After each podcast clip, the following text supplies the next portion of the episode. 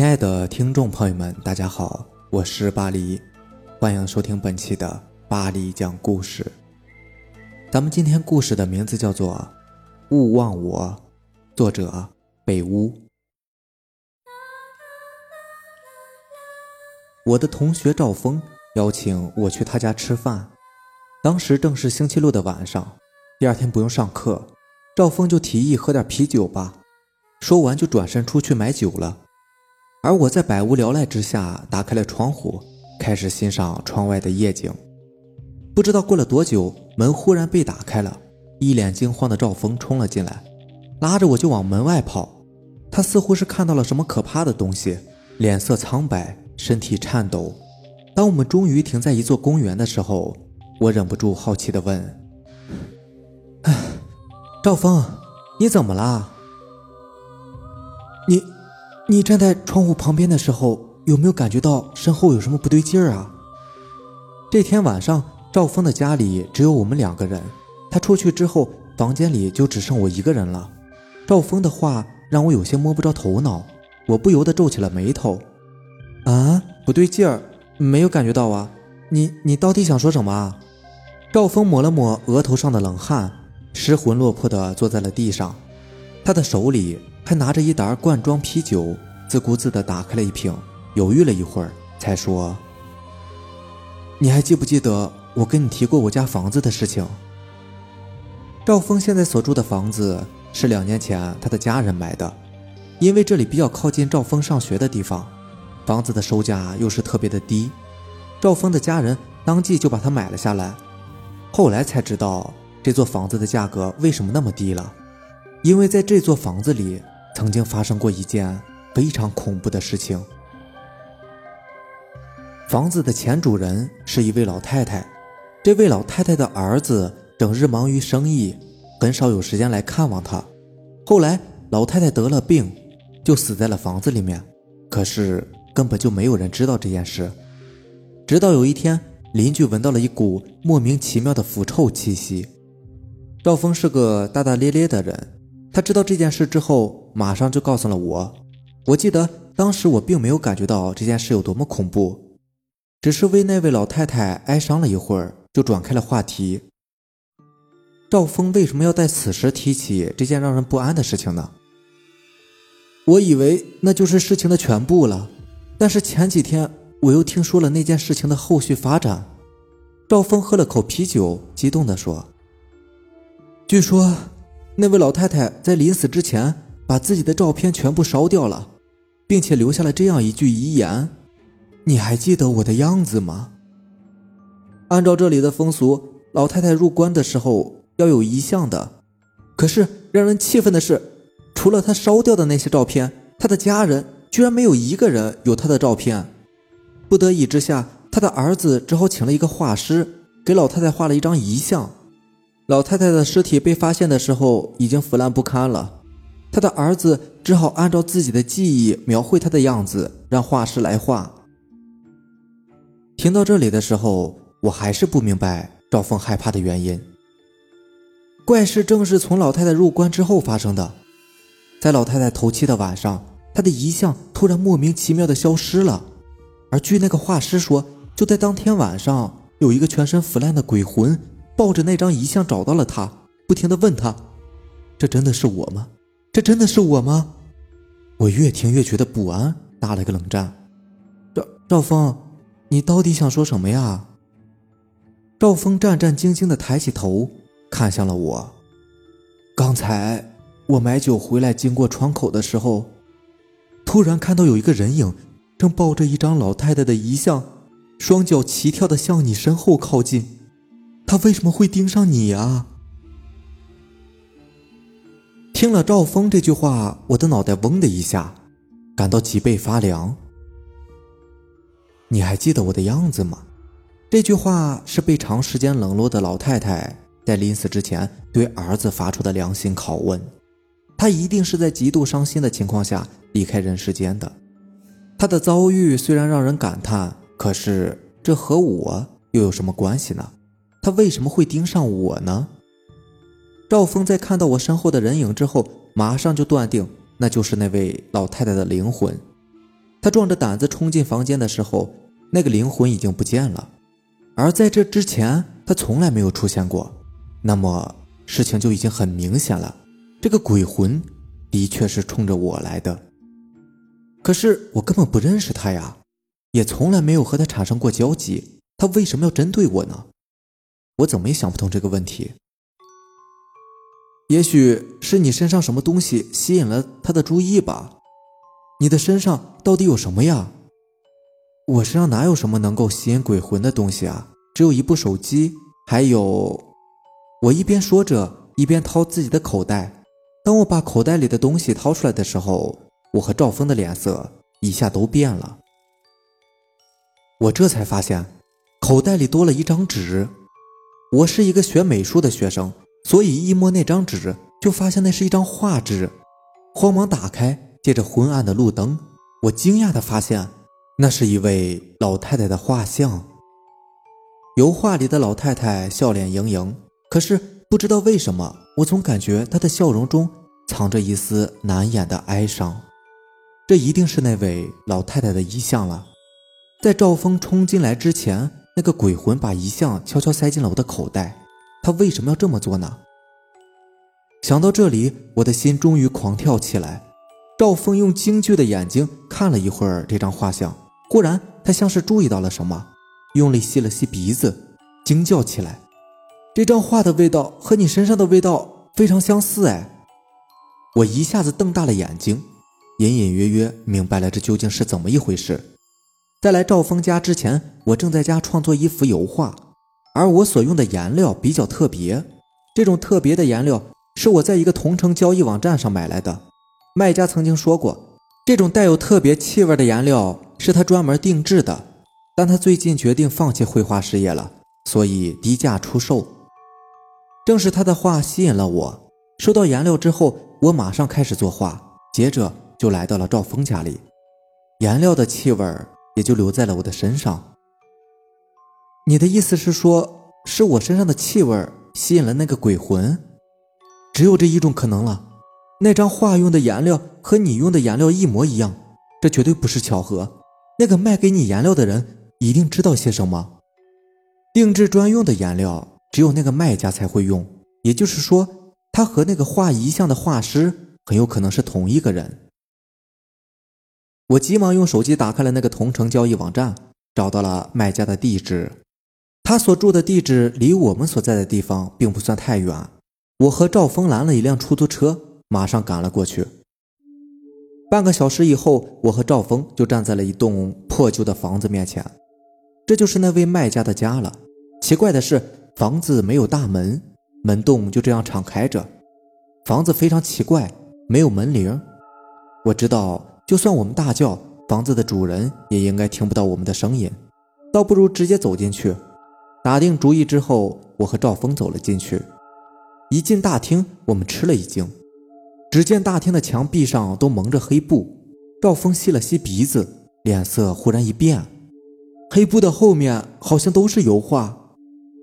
我好奇地掀开了其中一块黑布，就在这时，一阵冷风从门洞里吹了进来，墙壁上的黑布突然全部掉落，露出了黑布后面的油画。我惊恐地瞪大了眼睛，因为我和赵峰看到黑布后面的油画竟然全部都是那位老太太的画像。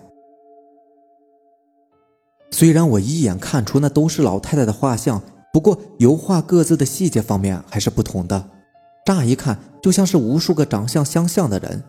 让我确定他们是老太太画像的原因是他们脸上的笑容和我口袋里那幅画上之人的笑容一模一样。你终于还是找来了，没想到这么快。一个干涩的声音在我们身后响起，我和赵峰猛地回头，就看到一个身形消瘦的男人正从楼梯上走下来。你卖给我的那些颜料……我刚想说明自己的来意，那个男人冷笑着打断了我。他找到你了，对吧？你来这里是想知道他找上你的原因，那么咱们就别浪费时间了，我来告诉你这是怎么一回事吧。故事的主角是一位画师，这位画师非常有天赋，他能够根据别人的描述画出这个人心中所想的东西，有一天，一位富商找到了这位画师，让他帮自己的母亲画一幅遗像。画师没能够抵挡住高额报酬的诱惑，应承了下来。富商一边回忆自己母亲的样子，一边向画师描述。说着说着，富商忽然像个孩子一样失声大哭了起来。原来他最近很长一段时间忙于生意，对于自己母亲样子的记忆居然开始模糊了。我终于知道我妈为什么会留下那样一句遗言了，我再也看不到她的脸了。这就是那位富商当时对我说的话。幸好最后遗像还是完成了。看到遗像之后，富商只是哭，什么话也没有再说。不久之后，他把自己的财产全部捐给了养老院。男人叹息着摇了摇头，他最终还是在悔恨中醒悟，而我却开始陷入一场可怕的噩梦。画师完成遗像的第七天夜里，正在作画的他忽然听到门前有跳动的声音，不一会儿这个声音便停止了。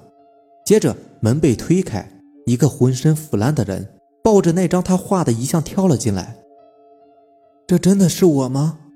这真的是我吗？那个人影不停地问画师同样的一句话。画师马上明白了过来，这就是遗像中那个死去的老太太。他发现画师画出来的遗像根本不像她，于是来找画师了。画师知道，如果不画出一幅和他相像的遗像，他会永远纠缠着自己。于是在极大的恐惧之中，画师根据老太太儿子曾经的描述，再次为她画遗像。可是无论我怎么画，遗像上的人都不像她。我所画的遗像挂满了客厅的墙壁，每天夜里他都会抱着遗像来找我。说着，男人苦笑了一声，带着我们来到了门前，伸手向台阶下一指。你看，那就是他在门前跳动的时候留下的痕迹。门前有两个脚印形状的浅坑，那个鬼魂只能以跳动来代替行走，而这里的台阶比较高，他一时跳不上去，于是就留下了这么两个浅坑。听到这里，我总算是明白了过来。两年来，几乎每天夜里，男人都会受到那个鬼魂的惊扰。终于，他想到了一个摆脱他的好办法，那就是放弃画画。我把颜料卖给你的时候就已经想到了，他很有可能会盯上你，让你帮他画遗像。可是，这是我唯一的办法了。说着，男人哭了起来，他扬起了自己的手。我和赵峰这才发现，男人的那双手已经没有了手指。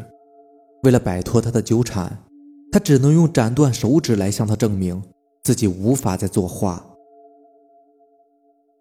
当我知道自己被鬼盯上是男人所害，心里非常恨他，但看到他的惨状，才知道他的可怜之处。除了叹息一声，我没有再说什么，拉起赵峰，转身离开了。我不是故意要害你的，如果不是他找我画遗像，这一切都不会发生的。你要恨，你要恨就恨他吧。那个男人追了上来，把一张那个富商的照片塞到了我的手中。当我们离开男人的房子时，房间里传出了男人嚎啕大哭的声音。今天晚上他一定会去找你的，你可该怎么办呢？回去的路上，赵峰担心地问我。是啊，我到底该怎么办呢？就连天赋极高的画师都不能画出那个鬼魂原本的样子，我是更不可能画出来的。那么摆在我面前的就只有两条路了，一是忍受鬼魂的纠缠，可是长久下去我肯定会因此而疯掉的。第二条路就是像那个画师一样，把自己的手指给斩断，但是这样一来，我就永远无法再作画了。这两条路，无论是哪一条，对我来说都是噩梦。和赵峰分开之后，我战战兢兢地回到了自己的画室，用十来把凳子摆了一个高台，在上面作画。这样一来，那个鬼魂就无法跳上来，我也稍稍能放心一些。夜色越来越浓重了，我坐在高台上，仔细观察着富商的照片和那张遗像，想要找到两者的相似之处，说不定真的能够画出一张和他长相相似的遗像呢。可是画着画着，我忽然想到一个问题，这两年来画师为他画了无数张遗像，都没有一张让他满意，我一定也无法画出让他满意的画吧。冷汗抑制不住地从我的额头上淌了下来。就在这时，我听到门外响起了双脚跳动的声音，接着吱呀一声，门被推开了，后背一阵发凉，我的身体僵硬了起来。那个跳动声慢慢接近，停在了我的身后，一股腐臭的气味从身后传了过来，他终于还是来了。巨大的恐惧之下，我努力集中精神去看眼前的遗像和附上的照片，看着看着，我忽然眼前一亮，伸手拿起了画笔。一个小时之后，满身大汗的我用颤抖的手把画好的画递向了身后，我感到一双木头一样干枯的手把画给接了过去。很快身后再次响起了跳动的声音，那个鬼魂离开了。我努力平复了一下心情，冲出了房间，向着赵峰家的方向跑去。他他就这样离开了？赵峰家里一脸吃惊的赵峰用不敢置信的语气问我。我点了点头。那个画师用了两年的时间都没有画出他的样子，你是怎么做到的？其实我根本没有画出他的样子。是的，当那个鬼魂来到我身后，我无意中看到照片里那个负伤的样子之后，一个大胆的想法出现在了我的脑海里。我一共画了两幅画，第一幅画是那个负伤的画像，画上他满脸笑容，而第二幅画就是那个鬼魂的遗像了。不过我所画的遗像是他的背影，根本没有露出他的样子。两张画并排放在画板上，背景我做了处理，乍看之下，第一幅画上的负伤正盯着遗像上人的脸微笑。我叹了口气，那是孩子一般的微笑，只有面对自己的母亲一个人才能放下所有的防备，笑得像是个孩子一样。那个鬼魂看到画上的负伤在冲遗像露出孩子般的笑容后，他终于无法否认，那张只有背影的遗像的脸就是他的脸了。赵峰目瞪口呆，迟疑了一会儿，惊讶地问，你是怎么能确定你所画的笑容只有在面对自己母亲的时候才能出现呢？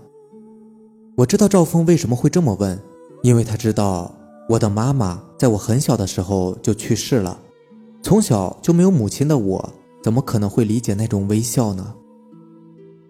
我很小的时候就很羡慕那些有妈妈陪伴的人，所以我经常观察孩子和母亲之间的反应，那种笑容我渴望展现，所以它深刻地印在了我的心里。可惜我可惜我永远也无法展现那种笑容了。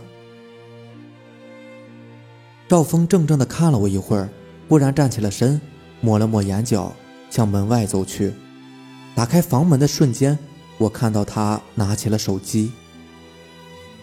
妈，呃，嗯，没事儿，我就是想和你说说话。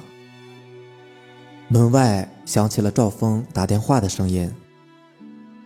那个鬼魂为什么要把那张遗像放进我的口袋呢？赵峰出门之后，我一直在想这个问题。我疑惑地把那张遗像拿了出来，仔细看了一会儿，翻到了遗像的后面，突然我一下瞪大了眼睛，遗像的后面有一行小小的字：小雨，我帮你把他赶走了，以后要小心呐。小雨是我的乳名，只有我的妈妈才会这样称呼我。原来这张遗像并不是那个鬼魂放进我口袋的，是我的妈妈出现并赶走了他，夺走了他手里的遗像。为了让我知道那个纠缠我的鬼的样子，他把遗像放进了我的口袋里。他一直都在我的身边，从来没有离开过。就在这时，一只冰冷的手从身后轻轻地抚在了我的头发上面，我一怔，终于展颜笑了起来。此时的我一定笑得像个孩子吧。